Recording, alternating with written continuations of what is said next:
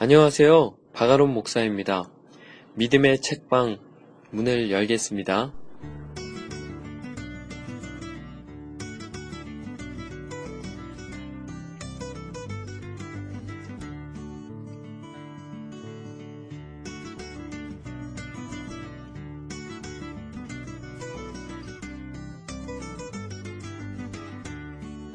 한 주 잘 보내셨습니까? 오늘은 참 특별한 날입니다. 그리고 오늘 이렇게 녹음한다는 것은 제게 진짜 큰 은혜입니다. 왜냐하면 이번 주에 제가 수련회가 있거든요. 그래서 할 일이 진짜 많고 아직 설교 원고들도 마무리되지 않았습니다. 그래서 마음이 너무 급하고 여러 가지 생각들로 분주한데요. 그럼에도 불구하고 믿음의 책방 문을 열 수 있다는 것, 그 마음을 주신 것, 그것은 하나님의 은혜이기 때문입니다. 그래서 녹음을 마치고 참 행복합니다. 여러분들은 제 마음 아실까요? 사실 이번 주 많은 일들이 있었습니다. 무엇보다도 수련회를 앞두고 얼마나 제 안에 영적인 시험이 많았는지 모릅니다. 그럼에도 불구하고 로마서의 말씀대로 오히려 하나님의 은혜를 경험한 한 주였다고 고백합니다. 참 신기하더라고요. 여러분의 삶도 그 은혜를 경험했으면 참 좋겠습니다. 그러기를 소망합니다. 그런 의미에서 오늘은 지난주에 이어 김남준 목사님의 교회와 그리스도의 남은 고난을 읽으려고 하는데요. 오늘 읽는 내용 처음 부분이 조금 딱딱하고 어렵거든요. 그렇지만 오늘은 꼭 집중해서 끝까지 들어주세요. 오늘 읽는 내용이 제가 이 책을 읽으며 가장 탁월한 해석이다라고 생각하는 부분들이거든요. 제가 참 은혜를 많이 받았거든요. 특히 그리스도인들이 받는 고난의 의미를 설명하는데 정말 우리는 고난받을 수밖에 없음을 너무나 명확하게 이야기해주고 있습니다. 어쩌면 고난받는 것이 당연하다, 그렇게 이야기하고 있거든요. 그러나 그 고난은요, 너무 멋진 고난이에요. 그리고 내용 중간에 갑과 을, 우리 사회에서 한동안 너무나 이슈화되었던 그 갑과 을의 관계를 교회 안에서 너무 잘 설명해주고 있거든요. 그래서 오늘 내용 좀 집중해서 들으시면 더 좋을 것 같습니다. 하여간 오늘 너무 중요한 우리 삶의 그 삶 속에서 교회란 무엇인가, 우리 같이 한번 들어보면 좋겠네요. 그럼 만나볼까요? 교회와 그리스도의 남은 고난 두 번째 이야기 시작합니다. 이제 그리스도의 몸이 되어 살아가는 삶에 대해 살펴봅시다. 예수 그리스도를 믿고 그분의 몸매의 일부가 되어 살아가는 여러분의 삶이 불신자로 살아가던 때보다 더 행복하다고 말할 수 있는지 자신에게 물어보십시오. 우리가 예수님을 믿는다고 해서 즉시 부자가 되거나 병이 낫고 환경이 좋아지는 것이 아닙니다. 더욱이 자신이 속한 공동체에 좋은 사람들만 모여 있을 것이라는 생각은 커다란 착각입니다. 우리가 구원을 받았다 할지라도 여전히 인생의 갈등과 문제들은 대부분 그대로 남아 있습니다. 우리가 신자로서 교회에 들어와서 봐도 여전히 불완전한 사람들의 모임일 뿐입니다. 그럼에도 불구하고 우리가 이전보다 행복하다고 말할 수 있는 이유는 그러한 인생의 문제에 대한 답을 찾았고 또 다양한 삶의 사태들을 헤쳐나가며 당하게 될 무수한 겪음을 감당할 수 있는 자원이 하나님께로부터 공급되기 때문입니다. 우리가 생명력 넘치는 그리스도의 몸으로 살아가기 위해서는 분명히 따라야 할 조건이 있습니다. 그것은 믿음과 순종입니다. 우리가 복음을 끊임없이 믿고 하나님께 순종하여 은혜의 영적 원리를 따르며 살아갈 때 생명력 넘치는 삶을 살 수 있습니다. 믿음과 순종이 없다면 그리스도의 몸의 일부일지라도 그 생명이 부족하여 그의 몸으로서의 작용을 제대로 할 수가 없습니다.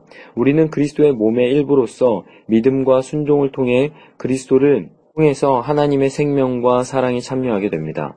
우리는 그리스도의 영적인 몸의 일부가 됨으로써 은혜와 기쁨과 소망에 참여합니다. 이전에는 없었던 하늘 자원으로서 고된 인생길에서 만나는 수많은 겪음들을 감당하며 살아가게 되는 것입니다. 그런데 그리스도의 몸의 지체로서 살아가는 신자의 삶에는 이런 영적 유익과 함께 고난도 있습니다. 그는 그리스도의 영적인 몸인 교회와 함께 영광스러운 것과 욕된 것을 함께 겪으며 자신과 지체들의 성숙을 통해 그리스도의 교회가 온전해지도록 이바지하며 살아가는 운명 속으로 들어오게 된 것입니다. 이것은 그리스도의 교회를 향한 하나님의 경륜에 참여해야 할 운명인 동시에 소명입니다. 이 땅에서 그리스도의 교회가 현실적으로 고난의 겪음을 당하는 것은 다음과 같이 설명될 수 있습니다. 교회 밖으로서의 겪음, 교회 안으로서의 겪음. 이러한 교리적 사실을 이해하기 위해 다음 사항들을 숙고하여야 합니다. 교회 밖으로부터 완전한 머리이신 그리스도가 계심에도 불구하고 그리스도의 몸인 교회가 현실적으로 고난을 겪어야 하는 것은 먼저 교회 밖으로부터 원인을 찾을 수 있습니다. 1차적으로 그리스도의 몸인 교회는 세상의 악함과 불완전함 때문에 고난을 당합니다. 그리고 2차적으로는 존재적으로 세상과는 다르기에 고난을 당합니다. 교회와 세상이 존재적으로 다르다는 것은 두 가지로 나누어 살펴볼 수 있습니다. 세상과 다른 사상 때문에 첫째로 교회는 세상과 다른 사상을 가지고 있기 때문에 박해를 받게 됩니다. 사상이라는 말의 사전적 의미는 사물이나 사태에 대한 구체적이고 체계적인 생각입니다. 그러나 이것이 철학에서 사용될 때는 논리적인 정합성을 가지고 사물이나 사태들을 인식하고 판단할 수 있는 지식의 체계를 가리킵니다. 그리스도인에게 사상이 무엇을 의미하는지는 바울의 전도여행에 대한 보도에 잘 나타나 있습니다. 바울은 아덴에서 실라와 디모데를 기다리던 중 그곳에 우상이 가득한 것을 보았습니다. 그는 격분하였습니다. 그리고 회당에서는 유대인들과 경건한 자들, 당시 아고라라 불리던 장터에서는 철학자들과 만나 사상적으로 논쟁하였습니다. 에피쿠로스 학파와 스토아 학파 철학자들과 논쟁하면서 그는 창조, 민족들의 거주 경계, 일반 계시와 신성에 대한 의식, 신을 찾는 인간, 세계의 종말과 심판, 죽음과 부활에 관한 총체적이고 체계적인 사고를 제시하였는데 이것들은 그의 즉흥 연설을 통해 나타났습니다. 이런 연설을 가능하게 한 것이 바로 사상입니다. 그러나 이 사상이 철학자들의 사상과 다른 것은 그 핵심이 그리스도였기 때문입니다. 바울이 이러한 사상의 토대를 가지고 성경을 강론하여 그리스도의 고난과 부활을 증거했을 때 경건한 헬라인의 큰 무리와 적지 않은 귀부인이 그의 전도를 받아들였습니다. 이처럼 사상은 단순한 지식의 집적체가 아니라 사물과 사태들을 바라보는 관점입니다. 기독교의 가르침의 궁극적 목표는 신자들로 하여금 성경적 사상을 갖게 하는 것입니다. 그리고 이전에는 결코 가져본 적 없던 관점, 사물과 사태들을 인식하고 판단할 수 있는 체계적인 지식의 관점을 갖게 하는 것입니다. 즉, 세계와 인간, 자연과 사회, 역사와 문화를 바라보는 그리스도인의 관점과 판단을 성경의 그것들과 일치하게 하는 것입니다. 이것이 매우 중요한 이유는 이러한 사상을 토대로 그리스도인의 독특한 윤리적 삶이 세워지기 때문입니다. 신자가 세상과는 다른 사상을 가지고 다른 윤리로 살아갈 때 그리스도인의 이별성은 세상에 드러나고 하나님께서는 그것을 통해 영광을 받으십니다. 그리스도의 교회가 신자들에게 제대로 성경을 가르치면 그들이 사물과 사태를 바라보는 관점은 세상과 다른 독특한 것일 수밖에 없습니다. 다시 말해서 세계와 인생을 바라보는 견해가 세상과는 다를 수밖에 없다는 것입니다. 교회가 세상과는 다른 믿음을 가지고 있고 세상과는 서로 다른 호불호를 가지고 있으니 세상의 입장에서는 반가울 리가 없습니다. 더욱이 순결한 교회일수록 인생을 바라보는 견해가 세상과는 불일치합니다. 왜냐하면 이 세상의 주인은 사람이고 교회의 주인은 그리스도이기 때문입니다. 세상은 교회가 다른 사상의 바탕 위에서 다른 믿음을 가지고 세상과 구별되는 것을 싫어합니다. 어느 통계에 따르면 20세기만 기독교 신앙을 가졌다는 이유로 3천만 명에 이른 사람들이 순교했다고 합니다. 사단의 전략 가운데 하나는 세상과 교회의 전선을 희미하게 만드는 것입니다. 오늘날 대부분의 교회에서는 특별히 기독교 사상이라고 할 만한 것들을 가르치지 않습니다. 그래서 많은 그리스도인들이 세상 사람들처럼 시대의 정신에 물든 채 살아갑니다. 이것은 교회와 세상 사이에 어떠한 뚜렷한 사상적 구별이 없는 우리의 현실을 잘 설명해 줍니다. 마치 전쟁이 일어났는데 적군과 아군 진영 사이의 경계가 뚜렷하지 않은 것처럼 말입니다. 오늘날 조국 교회 안에 이 세상과 피 흘리기까지 싸워 파수해야 할 사상이 있습니까? 조국 교회의 구성원들은 세상에 속한 사람들과 명확하게 다른 가치관을 가지고 있습니까? 현실적으로 교회가 순수한 사상을 가지고 있을 때 교회 바깥으로부터 핍박을 피할 수 없습니다. 그러나 우리 시대의 교회는 세상과 다른 사상을 가지고 있기 때문이 아니라 그 공동체 자체의 모순과 불완전함 때문에 세상의 비난을 당하는 경우가 더 비일비재합니다. 이것은 정말로 비감한 일이 아닐 수 없습니다. 그러나 그리스도의 교회가 올바른 성경적 가르침으로 무장된다면 세상과 다른 사상 때문에 고난을 당하지 않을 수 없습니다. 둘째로 교회는 세상과 다른 윤리를 가지고 있기 때문에 박해를 받습니다. 그리스도인들은 세상과 다른 윤리적 근거와 기준을 가지고 있기 때문에 이 세상으로부터 욕을 당하고 비난을 받습니다. 세상과 교회는 서로 다른 사랑의 질서가 형성되어 있습니다. 세상은 자기 자신을 중심으로 하는 질서로 움직이지만 교회는 그리스도를 중심으로 하는 질서로 움직입니다. 교회 안에서는 신자들의 이런저런 생각들이 충돌하다가도 그리스도께서 말씀하시면 모두 멈추고 그분의 말씀에 귀를 기울여야 합니다. 마치 이스라엘 백성들이 지극한 경외심을 가지고 하나님의 면전에서 잠잠하도록 촉구받았던 것처럼 말입니다. 이것이 그리스도의 권위가 통솔하는 교회이고 진정한 의미에서 그리스도를 주로 고백하는 그리스도의 몸의 모습입니다.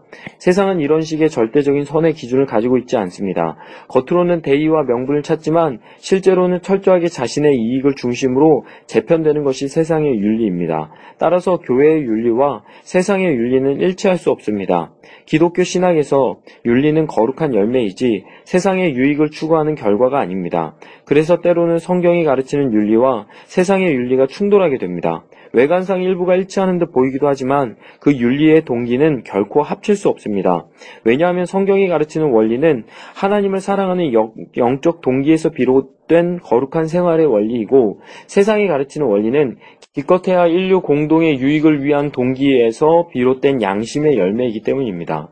선은 행하는 자의 본래적 의도와 관계가 있습니다. 한 존재가 의도하지 않았음에도 다른 대상에게 우연히 유익을 주었다고 해서 그것이 온전한 선의 동기에서 비롯된 행동과 동일할 수는 없습니다. 선은 하나님 자신이십니다. 세계와 인간 안에 있는 모든 선한 것들은 오직 하나님께로부터 말미암았습니다. 하나님의 선은 항상 진입니다. 이것은 미일 뿐 아니라 성입니다. 인간이 경험하는 모든 참된 선은 하나님께로부터 온 것이며 참되지 않은 것을 선으로 인식할 만큼 인간은 진리와 아름다움과 거룩함으로부터 멀어져 있는 것입니다. 그러므로 선의 문제는 곧 사랑의 문제입니다. 다시 말해 선과 악의 판단에서 최종적 기준은 하나님 자신이기 때문에 비록 누군가가 행한 일이 선한 것이라 할지라도 그것이 하나님을 사랑함으로 그분의 뜻을 따라 행하고자 하는 의도가 없다면 그것은 참된 의미에서 선함이 되지 못합니다. 신실하고 정직한 그리스도인 사업가가 있었습니다. 그는 법에 따라 착실하게 세금을 내며 정직하게 사업하였습니다. 그런데 법대로 세금을 내다 보니 비슷한 규모의 다른 회사에 비해 몇 배나 많은 세금을 납부하게 되었습니다. 정직하게 납세의 의무를 수행한 것은 칭찬받을 일 아닙니까? 그러나 그에게 돌아온 것은 자신을 이상하게 바라보는 눈초리와 관행을 깼다는 동종업계의 비난이었습니다. 어떤 사람이 일반 은총의 빛을 따라 정의롭게 산다 할지라도 세상이 그것을 언제나 칭찬하고 좋아하는 것이 아닙니다. 이것이 바로 세상입니다.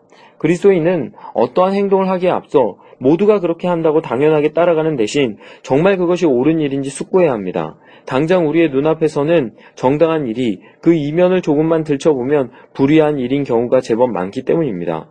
우리의 소비생활에서 예를 들어봅시다. 우리는 상점에 가서 값을 지불하고 우유를 삽니다. 우리가 정당하게 돈을 내고 우유를 구입하였으니 아무런 문제가 없는 소비라고 생각하기 쉽습니다. 그러나 우유가 어떤 과정을 거쳐 생산되는지를 따라가 보면 생각이 복잡해지게 됩니다. 자연 환경에서 자라는 소의 평균 수명은 15년인데 젖소의 수명은 평균 4년입니다. 2에서 4년 된 젖소가 유량이 가장 풍부하기에 그 기간에는 계속 임신을 시켜 젖을 짜고 이후에는 고기로 팔기 위해 도축해버리기 때문입니다. 심지어 젖소는 송아지가 태어나도 제 새끼에게 젖을 물리지 못합니다. 정작 송아지에게는 세균에 감염되었거나 매우 질이 낮아 판매할 수 없는 우유를 먹이고 그 송아지를 위해 생산된 어미의 젖은 우유로 팔아버리는 것이 낙농업계의 현실입니다. 즉 우리가 마시는 우유 한 잔에도 창조의 질서를 어지럽히는 비열한 동물 학대 행위가 담겨 있다는 점을 말씀드리려는 것입니다. 어떤 사람이 이렇게 항변하고 싶을 겁니다. 목사님, 그렇게 따지면 눈에 보이는 모든 것이 다 문제입니다. 그렇습니다. 우리 삶의 주변에서 일어나는 일이 대부분 그렇습니다. 그러나 그래서 더욱 문제입니다. 우리가 식이요법과 단백질 섭취를 위해 즐겨 먹는 닭가슴살에도 생태계에 이러한 비인간적인 학대 행위가 숨겨져 있다는 사실을 아십니까? 닭이 제대로 된 가슴살을 갖기 위해서는 자연적 환경에서 약 75일간 길러야 합니다. 그런데 시장에서의 가격 경쟁을 위해서 밤에도 전기불을 밝힌 채 특수한 사료와 성장 촉진제를 먹여 약 45일 만에 닭 가슴살을 베어낼 수 있는 닭으로 길러냅니다. 닭들은 약한 다리로 자신의 비정상적으로 커진 가슴살의 무게를 감당하지 못해 앞으로 꼬꾸라진 채 사료를 먹습니다. 그리고 도살을 당합니다. 이것이 바로 하나님 안에서 쉼을 누리며 살도록 창조된 동물들에 대하여 인간들이 자행하고 있는 생태적 학대입니다. 우리는 이러한 모든 불의와 모순에서 해방될 수 없습니다. 그렇다고 해서 그것을 당연하게 받아들여서는 안 됩니다.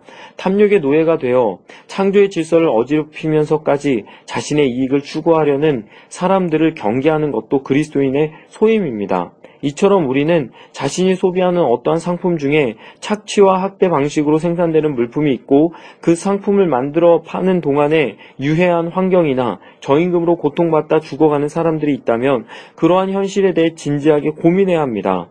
얼마 전 피자를 배달하던 청년이 교통사고로 즉사했다는 소식이 보도 매체를 타고 전파되었습니다. 어떤 사람은 물을 것입니다. 나에게 피자를 배달하려다 한 사람이 죽었다고? 내가 뭘 잘못했어? 피자 시킨 게 뭐가 잘못이야? 우리가 그 피자를 주문했다 할지라도 법적으로 책임질 일은 없습니다. 피자 배달로 아르바이트를 하는 청소년들은 한 번 배달을 하는데 300원에서 500원의 인센티브를 받는다고 합니다. 그 돈을 더 벌기 위해 헬멧도 착용하지 않은 채 오토바이를 타고 무모한 운전을 하는 것입니다. 이것은 어느 한 사람의 잘못이 아니라 자본주의가 갖고 있는 구조적인 문제입니다. 그렇게 인명이 희생되는 구조 서비스를 제공해서 돈을 버는 사업자, 문제의식이 없는 소비자, 일자리 부족으로 그런 열악한 노동 조건에서라도 일하려는 근로자, 무엇보다도 국민들이 그렇게 죽어가는 노동 구조인데도 그것을 방치하는 무책임한 정부의 합작품입니다. 그리스도인은 이러한 현실에 대해 창조의 계획이라는 빛 아래서 최소한의 고민이라도 해야 합니다. 그래야 세상에 희망이 있습니다. 세상 속에서 사는 그리스도인들은 윤리를 이 세상만 맡겨두어서는 안 됩니다. 우리 사회의 아픔을 자신의 아픔처럼 생각하는 것은 그리스도의 몸된 교회의 사명이며 동시에 그 교회에 지체된 모든 그리스도인의 사명입니다. 왜냐하면 이 세상도 결국 그리스도의 몸이 될 일부이기 때문입니다. 그리고 예수 그리스도께서는 바로 그러한 마음으로 이 세상을 사셨습니다. 물론 이 세상에서 하나님 나라의 윤리를 따라 살려고 애쓰는 일은 너무나 많은 괴로움을 겪음을 요구합니다. 그러나 한번 이렇게 생각해 보십시오. 우리는 그리스도의 십자가의 은혜로 구원을 얻은 그 순간 사실 죽어 마땅한 존재임을 알았습니다. 거저받은 구원의 은혜가 아니었으면 비참하게 죽었을 인생인데 하나님께서 어두운 이 세상의 빛의 자녀답게 살아보라고 우리를 이 세상에 남겨두셨습니다. 우리는 이미 그리스도와 함께 십자가에서 죽은 사람들입니다. 그리고 지금 여기 살아있는 것은 우리 자신을 위해서가 아니라 하나님의 나라를 위한 것이니 참된 신앙으로 세상과 싸워 이겨야 하지 않겠습니까? 교회 안으로부터 신자가 영적인 몸의 일부로서 교회를 위해 받는 고난은 교회 바깥으로부터만 아니라 교회 안으로부터도 오는데 이것은 그 몸의 불완전함과 그 몸의 내적 분쟁 때문입니다. 불완전한 몸 때문에 첫째로 그리스도인의 몸이 되어 살아가는 사람들은 그 몸의 불완전함 때문에 고난을 당합니다. 원리적으로 그리스도의 몸인 교회는 구원받은 하나님의 백성들의 무리이자 그리스도 예수의 몸에 접붙여져 하나님의 생명을 부여받게 된 사람들이라는 점에서 이미 완전합니다. 그러나 머리이신 그리스도를 제외하고 그 몸을 이루는 모든 사람들은 아직 완전하지 않은 것이 현실입니다. 이러한 불완전함으로 인해 그리스도의 교회는 끊임없이 고통을 당하게 됩니다. 현실적인 그리스도의 교회의 이 불완전함은 구체적으로 두 가지로 나뉘어 생각할 수 있습니다. 그것은 지식과 사랑의 불완전함입니다. 첫째로는 지식의 불완전함입니다. 신자에게는 여전히 무지와 오류가 남아 있습니다. 신령한 것들과 바른 사상에 대한 무지는 신자로 하여금 참 신앙에서 멀어지게 합니다. 무지는 사람들이 악을 행하면서 대담하게 하고 선에 대해 무감각하게 합니다. 다시 말해서 신자가 무지에 휩싸이면 오류로 인해 익숙해진 나머지 선의 필요성을 느끼지 못하고 악을 행하는 것을 선을 행하는 것보다 더 좋게 생각하면서 살아가게 됩니다. 그리고 이렇게 무지한 그리스도인들 때문에 그리스도의 몸은 끊임없이 상처를 받게 됩니다. 둘째로는 사랑의 불완전함입니다. 그리스도의 몸인 교회는 본질적으로 사랑의 공동체입니다. 서로 다른 사람들이 한 몸을 이루게 하는 힘은 오직 사랑으로부터 말미암습니다. 그런데 그 사랑이 언제나 교회 안에 충만한 것이 아닙니다. 교회의 모든 성도들이 한 번에 모두 은혜로부터 멀어지지 않습니다. 한쪽의 신앙에서 멀어진 사람들이 있더라도 한쪽에는 말씀의 은혜를 받고 회복을 경험하는 사람들이 있습니다. 예를 들어 봅시다. 여러 가지 어려운 사정 때문에 조만간 구역장으로 섬기는 것을 그만둬야 할지 고민하는 사람이 있습니다. 하지만 그 구역에 놀랍게 은혜가 임해 구역원들이 경건생활에 열심을 냅니다. 그러면 마지못해 구역 모임을 인도하던 구역장이 오히려 마음이 찔림을 받습니다. 그리고 스스로 이같이 생각합니다. 저 사람은 내가 전도했는데 이제 저 사람이 나보다 열심히 기도를 하는구나. 아, 내가 이렇게 물러나 있어서는 안 되겠다. 어떻게든 하나님께 매달려 보자. 그 마음을 가지고 지체들을 위해 간절히 기도하니 하나님께서 선한 의지에 힘을 주십니다. 그런데 이제는 구역 식구들이 하나둘씩 시름시름 신앙적으로 앓기 시작합니다. 구역 예배 오기 싫다고 하고, 교회를 옮기겠다고 하고, 교회에서 상처를 받았다고도 합니다. 하지만 이번에는 구역장에게 주신 넘치는 은혜가 있어 그 사람들을 끌어안고 하나님께 도움을 간구합니다. 하나님께서는 이렇게 그리스도의 교회를 돌보십니다. 만약 모든 교인들이 일제히 은혜를 받지 못하고 신앙에서 물러난다면 어떤 일들이 일어나겠습니까? 하나님께서는 그리스도의 교회를 그렇게 내버려 두지 않으십니다. 이쪽이 병들면 저쪽을 살려주시고, 오늘은 책망받던 사람이 내일은 위로하는 사람이 되도록 은혜를 주십니다. 교회 안에는 늘 은혜를 많이 받고 그 받은 은혜를 잘 간직하며 말씀대로 순종하며 살아가는 사람들도 있습니다. 그런 사람들은 교회에서 영원히 을입니다. 사랑으로 서로 섬겨야 하는 교회에서는 은혜에서 물러난 사람들이 갑입니다. 교회 안에서는 잘못한 사람이 아니라 은혜를 받은 사람이 그렇지 못한 사람에게 용서를 구하고 사과합니다. 그런데 교회 안에서는 늘 그렇게 약자로 섬기며 살아가는 을이 행복하고 갑은 행복하지 않습니다. 어느 가정에서 있었던 일입니다. 남편은 신앙이 없고 아내만 예수님을 믿고 은혜를 많이 받았습니다. 아내는 어떻게든 남편에게 전도할 요량으로 남편의 비위를 맞추며 섬겼습니다. 그러다가 아내가 시험이 들어서 은혜에서 멀어졌습니다. 그래서 어느 날 아내는 참지 않고 남편을 향해 그동안 쌓인 온갖 불만들을 독한 말로 퍼부었습니다. 얼마나 속이 시원했을까요? 예수님을 믿는다는 이유로 집에서 교회에서 매일 을로 살다가 은혜가 떨어지자 아내는 제 성질대로 한판하면서 잠시 갑이 되었습니다. 남편에게 성질대로 퍼붓는 동안은 갑질이 속이 후련하였습니다. 그러나 그 아내는 금세 후회하고 회개하였습니다. 이렇게 갑질을 하고 난 후 기도도 안 되고 남편을 신앙으로 전도하는 것은 더욱 힘겨운 일이 되었기 때문입니다. 그리스도의 교회에서는 사랑이 많은 신자가 을로 남고 싶어합니다. 그와 같이 살아가는 것이 행복합니다. 교회에 이런 사람이 많을 때 그리스도의 몸은 점점 더 온전해집니다. 교회 분쟁 때문에. 둘째로, 그리스도의 몸이 되어 살아가는 사람들은 그 몸인 교회의 분쟁 때문에 고난을 당합니다. 교회가 분쟁을 겪는 표면적인 이유는 여러 가지가 있지만 그 뿌리를 추적해보면 세 가지로 집약됩니다. 이기심, 교만함, 영혼에 대한 무관심. 이 세 가지 분쟁의 원인을 좀 더 자세히 살펴보겠습니다. 첫째로는 이기심입니다. 이기심은 자신의 이익만을 꾀하는 마음입니다. 자기를 모든 일의 중심으로 생각하며 자기 이익에 집착하는 사람끼리 만난다면 갈등을 피할 수 없습니다. 인간이 자기 이익에 집착하는 것은 자기 사랑으로부터 기인합니다. 그리고 그렇게 자기 사랑을 고집하는 것은 교만 때문입니다. 자기 사랑은 쉽사리 깨어지지 않습니다. 오직 진리의 말씀으로 하나님의 사랑 앞에 깨트려져야만 깨어집니다. 이것을 우리는 자기 깨어짐이라고 부릅니다. 자기 의를 신뢰하는 마음과 자기를 사랑하는 마음이 깨어져야만 우리는 이기심에서 벗어날 수 있습니다. 이기심에 사로잡혀 있는 한 그리스도의 몸인 교회 전체를 향한 사랑은 없습니다. 미각을 탐하는 우리의 혀는 자극을 받으면 받을수록 더 큰 자극을 원합니다. 그리하여 스스로 절제하지 않으면 더 짜고 더 기름지고 더 달고 더 매운 것으로 인해 건강에 해를 끼칠 수 있는 수준까지 요구합니다. 그러므로 우리는 음식을 먹을 때에도 혀에서 느껴지는 풍미에만 집착하지 말고 몸 전체를 생각하며 절제해야 합니다. 몸 전체에 대한 고려 없이 계속 혀가 좋아하는 것만 먹으면 나중에는 몸의 기능들을 해치게 됩니다. 작은 혀 하나를 즐겁게 하려다가 온 몸이 괴로움을 당하게 되는 것입니다. 자기만을 위한 이기심으로 교회의 분쟁이 계속되는 원인은 성도들이 자기 깨어짐을 거부하기 때문입니다. 자기 깨어짐은 곧 자기만을 위하는 이욕에 대한 깨어짐입니다.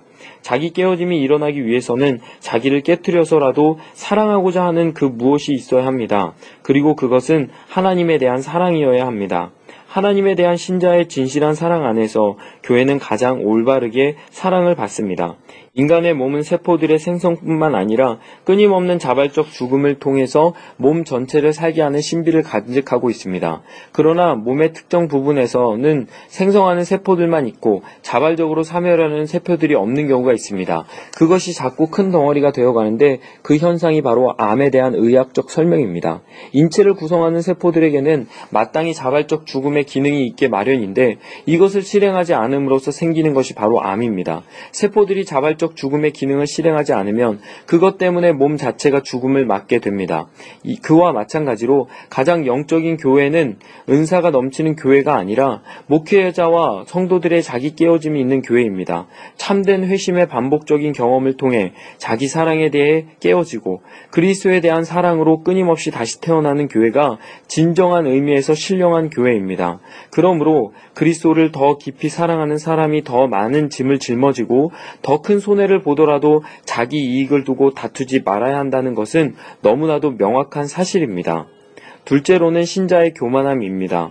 교만은 사물과 사태에 대한 판단이 다른 이들보다 우월하다고 믿는 마음과 태도를 의미합니다. 교만은 항상 이기심과 결탁하여 교회의 분쟁을 일으킵니다. 인간의 범죄는 지성적으로는 교만해서 의지적으로는 자기 사랑 때문에 저지르게 되는 것입니다. 아담의 범죄도 그 뿌리는 선악과를 먹고 만족하게 될 자신에 대한 사랑이었지만 그 실행은 자신의 판단이 하나님보다 옳다는 지성적 교만에서 시작되었습니다.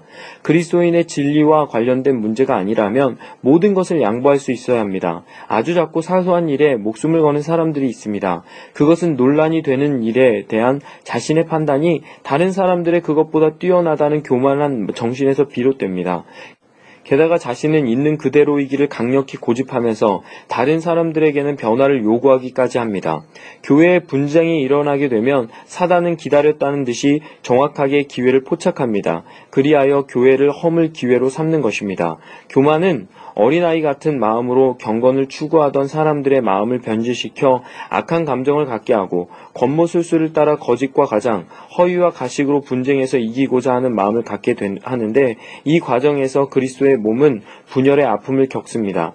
이것은 대부분 분쟁하는 사람들의 교만에서 비롯된 자존심과 고집으로 말미암아 일어나는 일입니다. 실제로 어느 교회에서 있었던 일입니다. 교회에 분쟁이 일어나서 성도들이 두 패로 나누어졌습니다. 지긋지긋한 다툼과 노예의 중재로도 해결이 안 되어 급기야 양측은 세상 법정까지 가서 공방을 벌이게 되었습니다. 항소와 항고를 거듭하여 대법원까지 갔습니다. 수년의 세월이 흐른 뒤 드디어 대법원 최종 판결이 났고 법은 한쪽의 손을 들어주었습니다. 이긴 쪽은 한을 풀었을 것입니다. 그러나 그 사이에 교회는 둘로 쪼개지고 교인들은 뿔뿔이 흩어지고 그나마 남은 사람들의 마음은 황폐해졌고 세상 사람들은 그 교회를 향해 손가락질하기에도 지쳐버렸습니다. 소송에서 이긴 쪽은 명예를 회복했으나 하나님의 명예는 더욱 짓밟혀 사람들에게 거름밭이 되었습니다. 그리고 마귀는 그 광경을 보며 만족한 듯이 웃고 있습니다. 이것이 바로 교만으로 인한 분쟁의 결말입니다. 공자는 논어에서 군자부쟁이라고 했습니다. 이는 군자는 다투지 않는다는 말입니다. 군자가 우주적 전망을 가지고 인생의 의미를 묻는 사람이라면 소인배는 눈앞에 작은 이익과 우쭐함 밖에는 찾는 것이 없는 사람입니다. 그러므로 군자는 구도의 마음으로 하늘의 이치를 궁구하고 땅의 도리를 생각하며 사는 사람이니 자기 이익이나 교만함으로 소인배처럼 다투지 않는다는 뜻입니다. 일반 계시의 빚을 받은 사람들도 이처럼 구도의 이치를 알거든 하물며 그리스도인이겠습니까? 그리스도인으로서의 존재의 울림은 학벌이나 지위, 재산이나 외모와 같이 인간의 본성이 아닌 우연적 특징으로 말미암는 것이 아닙니다. 그것은 그런 우연적 특징들을 모두 사상한 인간 본성 자체의 탁월함에서 유래하는 것입니다. 한 인간의 존재적 우월성은 또 다른 인간에게 그 사람 앞에 서는 것만으로도 자기 존재에 대한 꾸짖음을 느끼게 합니다. 교만한 사람들에게는 이러한 존재의 탁월성에서 나오는 울림이 없을 뿐 아니라 다른 사람들로부터 오는 존재의 울림들을 들을 수 있는 능력도 없습니다. 그의 마음의 교만함 때문입니다. 교만함은 끊임없이 다툼을 불러오며 잠시 그를 높이는 것 같지만 결국 욕으로 돌아옵니다. 교만한 자의 진리의 빛과 사랑의 온기로 세워진 그리스도의 교회는 어둠을 들이우며 사람들의 마음을 냉담하게 만듭니다. 무엇보다도 하나님께서 그를 대적하십니다. 오죽했으면 성경이 교만을 모든 죄들 중에 으뜸으로 제시하여 패망과 멸망의 앞잡이라고 했겠습니까? 셋째로는 영혼에 대한 무관심입니다. 현실적으로 교회에서 일어나는 분쟁들의 본질적인 관점 혹은 영혼의 관점에서 살펴보면 대부분은 그렇게 중요하지 않은 문제들입니다. 즉 하나님의 진리를 파수하기 위해서는 한 번도 열심을 내어본 적 없는 사람들이 사소한 문제에서 목숨을 거는 것입니다. 구원의 우주적 의미에 대한 깨달음은 신자의 마음에 영혼에 대한 관점을 도입합니다. 그가 세상을 바라보는 관점은 스스로 고안해낸 것이 아니라 영원하신 하나님의 위엄과 사랑을 인식하는 데서 온 것입니다. 영원하신 왕, 곧 썩지 아니하고 보이지 아니하고 홀로 하나이신 하나님께 존귀와 영광이 영원 무궁하도록 있을지어다. 아멘. 삶은 죽음의 빛으로 보아야 그 의미가 드러나고 시간에 있는 잠재적인 것들은 영원한 것을 통해 볼 때 그것이 인생에 대해 갖는 의미가 드러납니다. 현실 교회에서는 불완전한 인간들의 온갖 크고 작은 욕심들이 충돌하기도 하고 어떤 일이나 사태들에 대한 의견 차이로 성도들끼리 갈등을 겪기도 합니다. 한정된 시점에서 그것 자체만을 놓고 보면 지체들 간의 다툼이 커다란 의미를 가지는 것처럼 보이지만 영원이라는 관점에서 보면 그것들은 하찮은 것들이고 때로는 헛되기까지도 합니다. 신자는 비록 하늘의 성품으로 거듭난 사람이기는 하지만 진리의 빛 아래에 살지 않으면 자신의 인간 존재를 공정하게 사랑하는 대신 육체만을 편백되이 사랑할 수밖에 없는 존재입니다. 왜냐하면 누구든지 그 마음이 진리의 빛으로 가득 차지 아니하면 자신을 포함해서 사물과 삶의 사태들을 영혼의 관점에서 바라볼 수 없기 때문입니다. 그래서 베드로 사도는 교회의 장로들에게 더러운 이득을 위하여 양 무리를 치지 말라고 충고하면서 영혼의 관점에서 생각하도록 일깨웠습니다. 그리하면 목자장이 나타나실 때에 시들지 아니하는 영광의 관을 얻으리라. 인간이 자신의 이기심에 사로잡혀 추구하는 이익은 잠시 있는 세상에 속한 것들이고 그 이기심의 주체인 인간 역시 영원한 존재가 아닙니다. 그래서 은혜는 항상 그 안에 시공간을 벗어나는 영혼에 대한 관점을 도입합니다. 이것을 좀 더 이해하기 쉽게 설명하면 다음과 같습니다. 신자가 하나님의 은혜에서 멀어지면 그의 마음은 이 세상과 세상에 있는 것들에 대한 관심사로 채워집니다. 그것들에 관심을 기울이기 시작하면 마음에 욕망이 생깁니다. 그 욕망은 신자의 마음 안에서 신령하고 영원한 것들에 대한 관심을 앗아가 버립니다. 그러나 다시 회개하고 성령의 은혜를 받게 되면 그의 마음은 신령하고 영원한 것들과 그것들을 누리게 하는 은혜의 수단들에 끌리기 시작합니다. 그러면 그는 이 세상에 잠시적으로 있는 것들을 영원의 빛 아래서 생각하고 판단하는 지혜를 갖게 됩니다. 그리고 이런 고백을 하게 됩니다. 인생 살다가 죽음이 꿈 같으나 오직 내 꿈은 참되리라. 나의 놀라운 꿈, 정녕 나 믿기는 장차 큰 은혜 받을 편이 나의 놀라운 꿈 정녕 이루어져 주님 얼굴을 배우리라. 은혜는 하나님께로부터 온 것이기에 항상 영혼에 대한 감각을 불러일으킵니다. 은혜는 그것을 받는 사람의 마음에 사랑을 불러일으킵니다. 그래서 은혜를 많이 받으면 세상에 대한 집착을 내려놓고 하나님을 의지하며 살고 싶은 마음을 갖게 되는 것입니다. 신앙의 행복은 영원한 복락을 현실적으로 누리는 데 있습니다. 우리는 하루하루 시간과 공간 안에서 살아갈지라도 항상 마음속에서 영원의 빛으로 자신의 삶을 비추면서 살아야 합니다. 그것이 하나님 앞에서 살아가는 삶입니다. 우리가 모두 그와 같이 영원하신 하나님 한 분에게 기쁨이 되는 삶을 산다면 교회 안에서의 분쟁은 사라지게 될 것입니다. 어떠셨나요? 조금 이해가 되셨습니까? 제가 읽다가 조금 당황한 부분이 있었는데요. 진, 선, 미 뭐 이런 것들을 언급할 때 그게 한자로 적혀 있어서 어떻게 읽어야 할지 모르겠지만 그냥 읽었거든요. 뭐 참, 진짜, 선할 선자, 아름다울 민자 뭐 이런 식으로 읽었어야 할까요? 그걸 잘 모르겠네요. 아직도 그리스도의 남은 고난이 무엇인지에 대해서 설명하지 않고 그럼에도 불구하고 다음 주에 그러니까 그 뒷부분에 나오거든요. 그리고 다음 주에도 이 책을 한 번 더 할지 아니면 또 다른 책들을 지금 많이 준비하고 있거든요. 그래서 다른 책들을 할지 저도 잘 모르겠습니다. 고민 중입니다.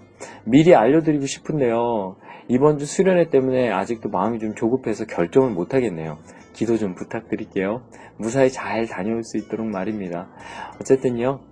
너무 오늘 수고하셨고 또 이번 주 한 주 또 오늘 하루 너무너무 행복하시길 소망합니다. 샬롬. 오늘 책방의 문을 닫습니다.